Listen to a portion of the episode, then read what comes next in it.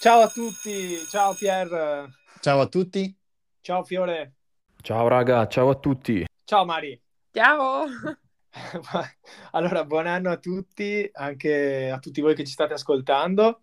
Speriamo sia un anno migliore, un anno con meno Covid, ma un anno con più puntate di Classroom. A proposito, in quest'anno ci siamo, diciamo, promessi e vorremmo fare qualche cambiamento. Potrebbe cambiare qualche effetto sonoro proprio della puntata, potrebbe esserci qualche puntata in forma diversa, magari su Instagram, qualche diretta, eccetera. E vorremmo interagire di più con voi. E a tal proposito, ricordo, seguiteci su Instagram, Classroom il podcast, perché stiamo, diciamo, condividendo sempre di più anche aggiornamenti sulle puntate più vecchie già fatte, come ad esempio quella sul metaverso, eh, sul quale ogni giorno comunque stanno uscendo delle novità. Hai ragione Carlo, infatti abbiamo con noi una prima novità abbiamo il primo ospite donna del nostro podcast. È qui con noi un'appassionata e amante dei libri che condivide la sua passione sui social, Gaia Lapasini. Ciao Gaia! Ciao, grazie mille per avermi invitato. Grazie a te, grazie a te del, del, per aver accettato il nostro invito. Come stai? Intanto hai passato buone feste? Sì, molto buone, spero anche voi. Sì, io ho fatto un tampone oggi, ma insomma, non so gli altri. Le mie sono passate molto lisce. Allora, ehm, fatte le, così, le dovute introduzioni. Eh, come nostra abitudine, intanto partiamo chiedendo a Gaia di raccontarci un po' di lei, chi è, cosa fa, come nasce la sua passione per i libri, che cos'è un booktuber. Ok, allora io sono Gaia e parlo di libri sui social, prima su Instagram, iniziando a condividere un po' le mie letture così con alcuni post nelle storie e successivamente su YouTube dove ho un canale e pubblico circa due video a settimana. Quindi un booktuber di base è una persona che come me si eh, pone in questa piattaforma con contenuti che riguardano i libri. Non è una community molto vasta, non siamo in tantissimi a farlo e a partecipare, però diciamo che è una community molto forte, di nicchia, molto, molto sentita. La mia passione per la lettura nasce da quando sono piccola, ho sempre letto molto perché nella mia famiglia si è sempre letto molto e l'unico limite quando sono diventata un po' più grande era proprio quello di non avere nessuno con cui parlare dei libri che leggevo. Più che altro perché durante l'adolescenza fare qualcosa che non fa nessun altro ti esclude un po'. E sono riuscita poi, diciamo, a trovare la mia sfera quando ho iniziato proprio a condividere le mie letture sui social e ho trovato delle persone che come me erano interessate a parlare di quello che stavano leggendo, ascoltare consigli, darne a loro volte, quindi a quel punto diciamo che eh, la mia passione si è radicalizzata ancora di più, adesso leggo sicuramente molto di più di prima e anche con molto più interesse e attenzione anche a che cosa sto leggendo.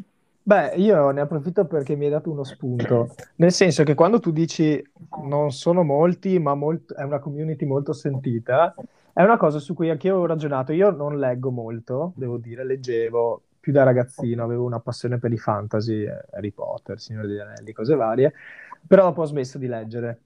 E però ehm, riporto l'esempio di due amiche, ex colleghe di giurisprudenza, che saluto, ciao X e Y, eh, le quali sono estremamente appassionate di libri e ho scoperto su Twitter in particolare, dove eh, per esempio loro hanno anche un, un, account, che c'è effettivamente una community, magari di nicchia, però molto appassionata e molto um, forte e, e, questa è una cosa che mi aveva molto colpito. Pensavo forse in maniera sbagliata, guardando solo me stesso, no? che non leggesse più nessuno, come dire, e invece c'è gente che legge un libro o due a settimana, insomma, eh, molto appassionati, quindi concordo su quella cosa. E poi comunque mi permetto di dire che dai, non è neanche troppo piccola la, la community, perché ho visto che hai 12.000 iscritti se non sbaglio su YouTube, oggi hai raggiunto 10.000 follower su Instagram, un applauso, e eh, sei quasi un milione di views nel tuo canale, quindi insomma è un lavoro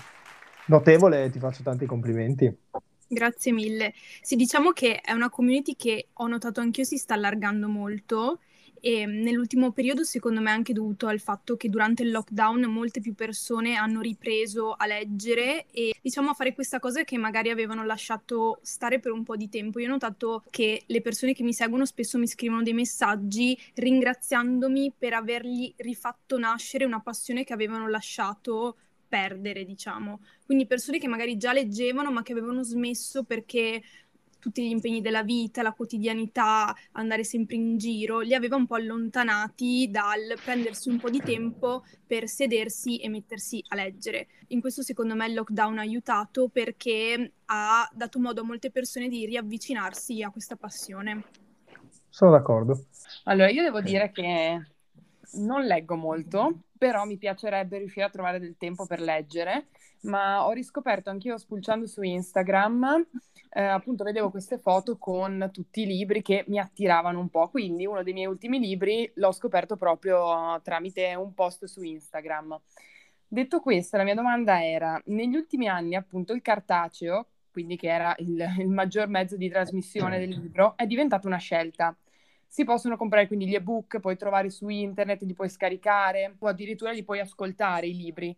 Che cosa ne pensi? Nel senso, il cartaceo morirà oppure qual è tra le due modalità la tua preferita?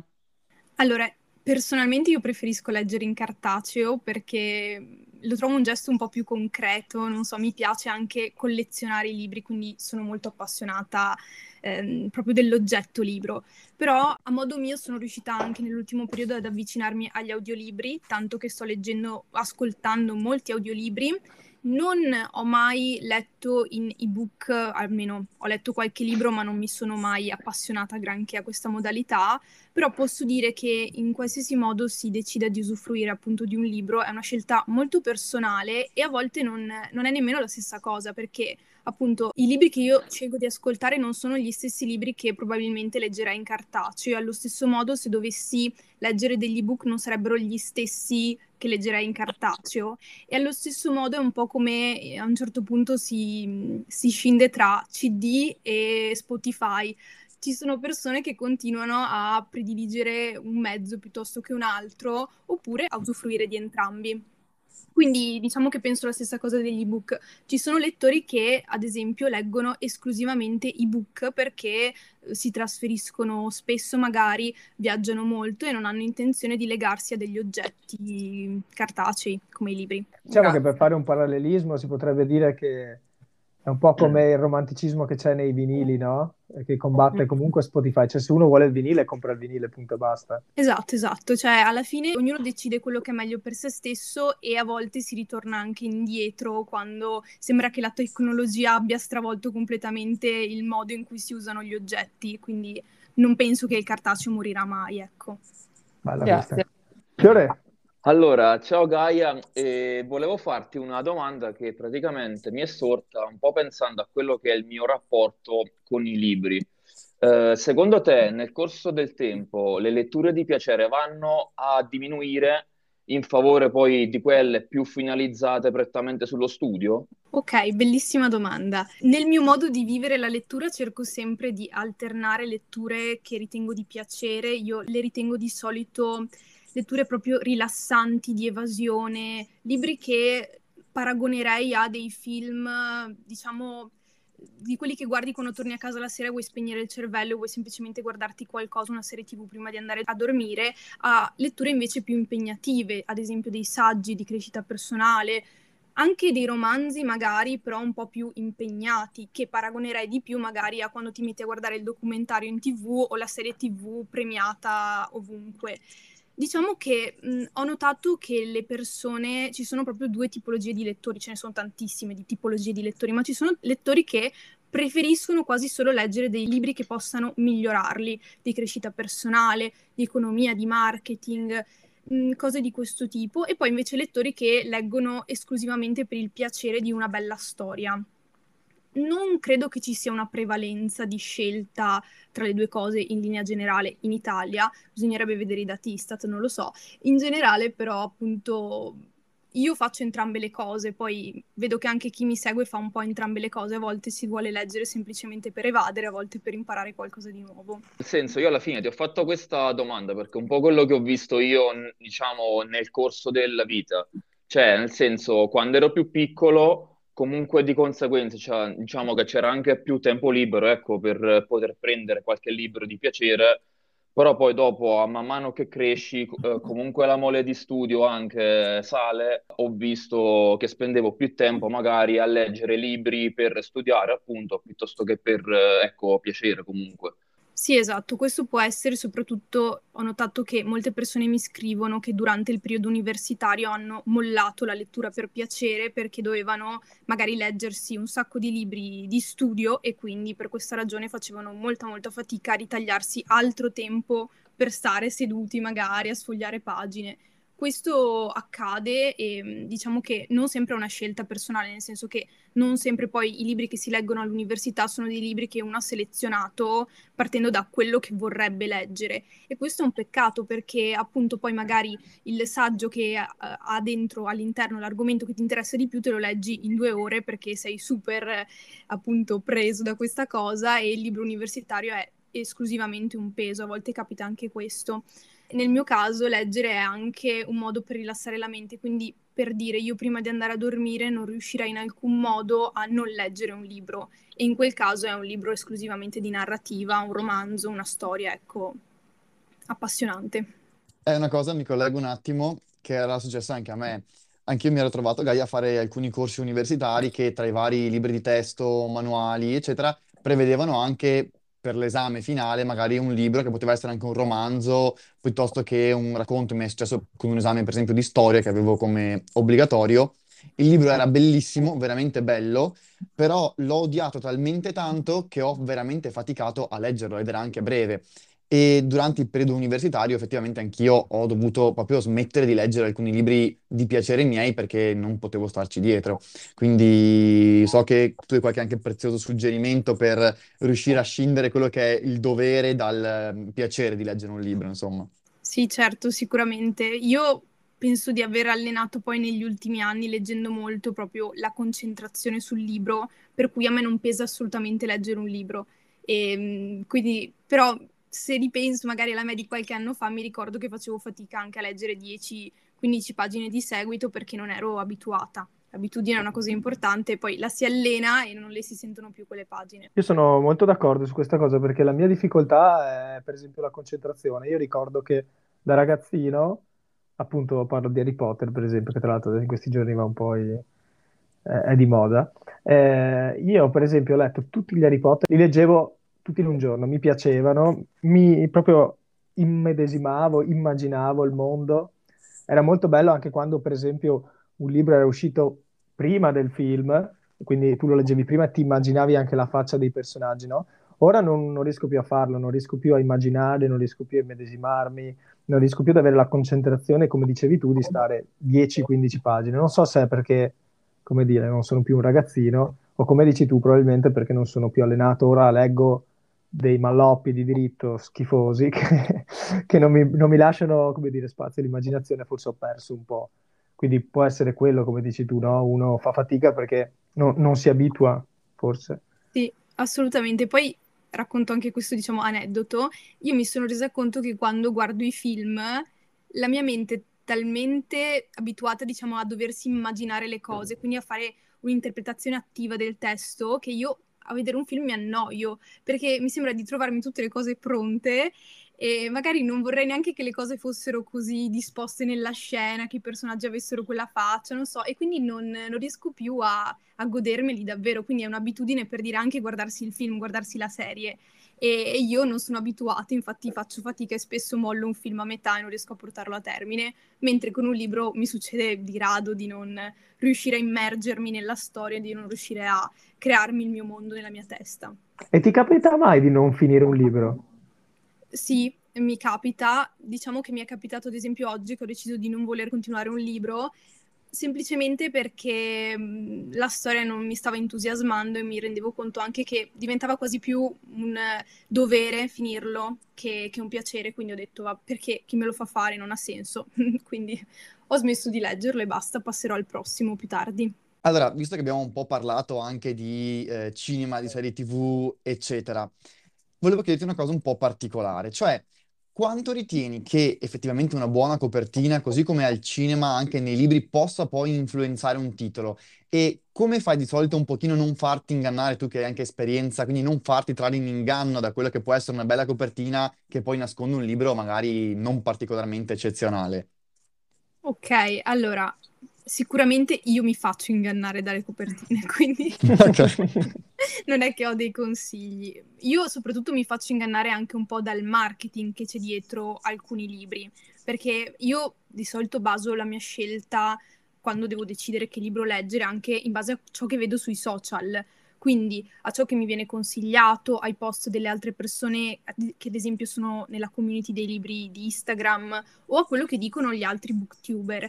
E a volte alcune case editrici diciamo che inviano una copia un po' a chiunque e in questo modo questa copia di questo libro, questa copertina, inizia a vederla dappertutto e questo ti fa um, provare anche un po' quella che è la FOMO, no? La paura di restare fuori, di non essere al passo, di non leggere quel libro che stanno leggendo tutti. E quindi a volte succede che io compro quel libro, lo leggo e poi mi rendo conto che probabilmente se avessi dovuto sceglierlo senza farmi influenzare da tutti i post che avevo visto, dal fatto che quella copertina era dappertutto, in prima linea in ogni libreria, a me quel libro non sarebbe piaciuto, cioè eh, non l'avrei scelto, non l'avrei comprato.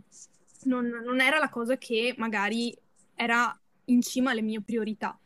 E quindi in realtà io penso che la copertina giochi un, un, ruolo decisivo e alcune case editrici secondo me in questo sono davvero vincenti perché pensiamo a tutte le copertine di Enaudi oppure le copertine di Adelphi, sono delle copertine che fanno venire voglia di comprare tutta la collana editoriale senza escludere nessun libro. Quindi sì.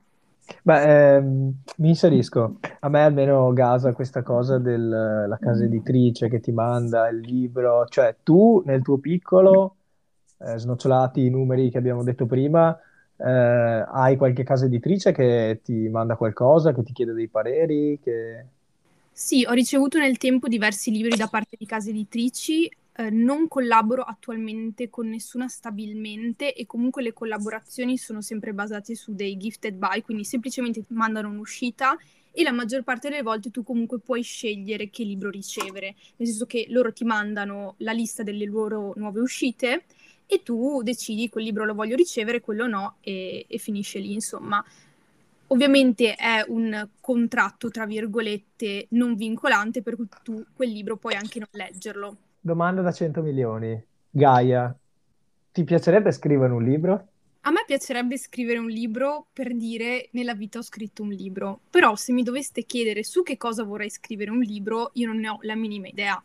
Non, non penso che sarei capace di scrivere un romanzo perché ne leggo di talmente tanto belli e costruiti che mi rendo conto che ci vuole un lavoro dietro incredibile, ci vuole anche e soprattutto molta dedizione, bisogna studiare per scrivere un libro, non è che uno si siede e scrive un libro perché nella sua testa ha delle cose e le vuole esprimere. Quest'idea, diciamo, poetica della letteratura non ce l'ho. Io penso che un bravo scrittore sia uno che studia come scrivere, che si impegna, che legge tanto, che si applica e questa cosa forse non è nelle mie corde, non è un desiderio che io ho però allo stesso modo mai dire mai, ecco. Quindi potrebbe anche essere che in un futuro io decida di scrivere un libro anche solo di non fiction, quindi parliamo magari, non so, delle mie memorie, ma per assurdo, oppure di un libro come quelli che scrivono tanti influencer, quindi in cui decidono di sviscerare una tematica che a loro sta cara, ma anche un libro quasi che potrebbe diventare una tesi, quindi magari ho un argomento che mi interessa particolarmente, lo approfondisco e lo scrivo sicuramente non voglio privarmi dell'idea che un giorno scriverò e pubblicherò il mio libro. Sì, poi alla fine magari ci possono essere delle scritture, come dici tu, magari non mi sento in grado di fare un chissà che cosa, però magari un qualcosa di biografico, come può essere appunto, come dicevi, quello che fanno alcuni influencer, oppure qualcosa più per ragazzini, per bambini. Insomma, sì, ci sono tante, tante forme, come hai detto, e chissà, io te lo auguro, penso tutti noi, quindi Grazie. speriamo. Io avrei una domanda di riserva che riguarda i gruppi di lettura. Quindi la mia domanda è, Gaia, tu fai anche, ho visto su Instagram, dei gruppi di lettura. Mi ha Sì, incuriosito molto questa cosa. Che cosa sono? Allora, dei gruppi di lettura sono i cari vecchi club del libro che una volta erano una cosa fisica per cui ci si incontrava tra amici in una stanza, ognuno con una copia di un libro, si decideva, ci si consigliava a vicenda, si sceglieva un libro da leggere tutti insieme, lo si leggeva magari a tappe, ci si incontrava settimanalmente per parlare di ciò che si stava leggendo e condividere quindi il piacere della lettura. Ora, grazie a internet, grazie ai social, è possibile creare questi gruppi di lettura in vasta scala, quindi decidere di fare degli incontri online. Nel mio caso si tratta di alcune live che si tengono su Instagram in cui ci si riunisce dopo aver concordato una lettura e letto il libro e si parla di ciò che si è imparato, di ciò che si è tirato fuori da quel libro. Io in prima persona cerco di fare degli approfondimenti in merito, quindi magari andarmi a studiare la vita dell'autore, andarmi a cercare delle recensioni, andare a fare anche un approfondimento in modo da dare un qualcosa in più che magari di solito non si va a cercare quando si è finito di leggere un libro e dall'altra parte le persone che seguono il gruppo di lettura fanno magari delle storie durante il mese, dei post in cui parlano di cosa pensano di quel libro. In questo modo c'è uno scambio e durante la live poi ci sono molti commenti, molti partecipanti. Ci si scambia un po' le proprie impressioni e questo ovviamente stimola sia a leggere di più, sia a leggere insieme, quindi a condividere effettivamente un'esperienza. Bello, bello, molto, molto bello, molto interessante. Secondo me è anche figo perché comunque stimola a non fermarsi al l'ho letto, punto, basta, ma apre comunque a una discussione, magari a delle domande, può essere anche che qualcuno su alcuni libri magari più complessi non abbia magari capito una cosa, è come può essere, non lo so, per un film, no? Quando uno dice "Mm, potrebbero esserci più finali. È molto, molto bello, mi aveva incuriosito, eh, volevo, volevo proprio chiedertelo. Ma poi vorrei aggiungere anche un'altra cosa che è in merito anche alla prima domanda che mi avevate fatto. Le community di solito sono un modo per portare avanti la propria volontà. Funzionano molto bene anche quando si parla di sport. Tutti diciamo vorremmo fare più sport, vorremmo tenerci in forma, vorremmo, vorremmo, vorremmo. L'unica cosa che si può riscontrare in un esito positivo di questi buoni propositi, diciamo, è se queste attività vengono legate alla condivisione. Nel momento in cui trovi qualcuno con cui parlare di quello che stai facendo, nel momento in cui trovi qualcuno che ha la tua stessa passione, nel caso, non so, di uno sport, trovi qualcuno che lo fa con te, con cui ne puoi parlare, con cui puoi incontrarti, con cui puoi scambiarti consigli, quell'attività diventa non più un dovere ma un piacere ed è molto più facile che tu la protragga nel tempo. La stessa cosa vale per la lettura, se uno ha il desiderio di leggere, trovare intorno a sé delle persone che lo fanno e che lo raccontano è un modo appunto per stimolarsi a vicenda, mantenere alta la motivazione e continuare a farlo. Sono d'accordo, non a caso, eh, la nuova frontiera, diciamo così, la nuova frontiera dello sport è, per dire, nell'esempio della cicletta, dove uno di solito è solo, no? È lì che così, è che ci sono quei programmi dove ci sei tu assieme ad altri 20.000 nel mondo che stanno facendo ciclette con te e parte, capito, la, la gara, la challenge a chi fa più chilometri e quindi sei stimolato eh, per, per usare l'esempio dello sport, della condivisione. Quindi sono assolutamente d'accordo con quello che hai detto. Prossima puntata è Roberto e Gaia che parlano di lettura nel metaverso. Esatto, salutiamo Roberto. E, beh, allora, Gaia. Domanda jolly ci avrei io. Vai. Secondo te si può capire la personalità eh, di un soggetto semplicemente, diciamo, vedendo ciò che legge? Assolutamente sì, assolutamente sì. Ma soprattutto, secondo me, anche vedendo come le persone parlano della lettura, diciamo, no? Ci sono un sacco di persone che non leggono ma sono comunque interessate e poi ci sono alcune persone che ti dicono no, io non voglio leggere, non mi interessa e non lo farò mai nella mia vita. E io penso che quelle persone siano noiose, sinceramente, per il semplice fatto che, ad esempio, come dicevo prima del voler scrivere un libro, cioè io non voglio essere una di quelle persone che sente parlare qualcuno della sua passione e dice io non lo farei mai. Voglio essere una di quelle persone che quando sente qualcuno che mi parla anche della ciclette, che personalmente non pratico, ecco, mh, si appassiona e vorrebbe provarci, ok? Quindi giudico oramai le persone in base a come reagiscono quando io dico che leggo molti libri.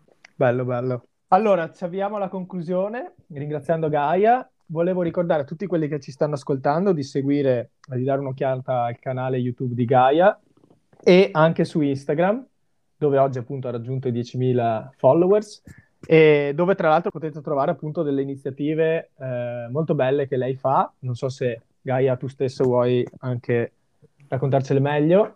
Sì, certo, se volete partecipare a un gruppo di lettura, c'è il mio che si chiama Le Pagaie, dove stiamo leggendo nel 2022 un sacco di libri su tematiche interessanti. La prima è la natura e in questo modo si può trovare appunto qualcuno con cui parlare di libri, con cui confrontarsi e motivarsi a leggere di più se si ha voglia di farlo. Quindi andate tutti a seguire Gaia. Gaia, noi ti ringraziamo davvero di cuore, è stata una bellissima puntata, una bellissima occasione anche personalmente per conoscere eh, questo tema che appunto eh, per quanto mi riguarda non è molto, molto eh, usuale. E in bocca al lupo per tutto, buon anno e grazie mille ancora. Grazie a voi di avermi ospitata. Grazie Gaia. Grazie. Grazie mille Gaia. Ciao a tutti, alla prossima. Ciao ciao.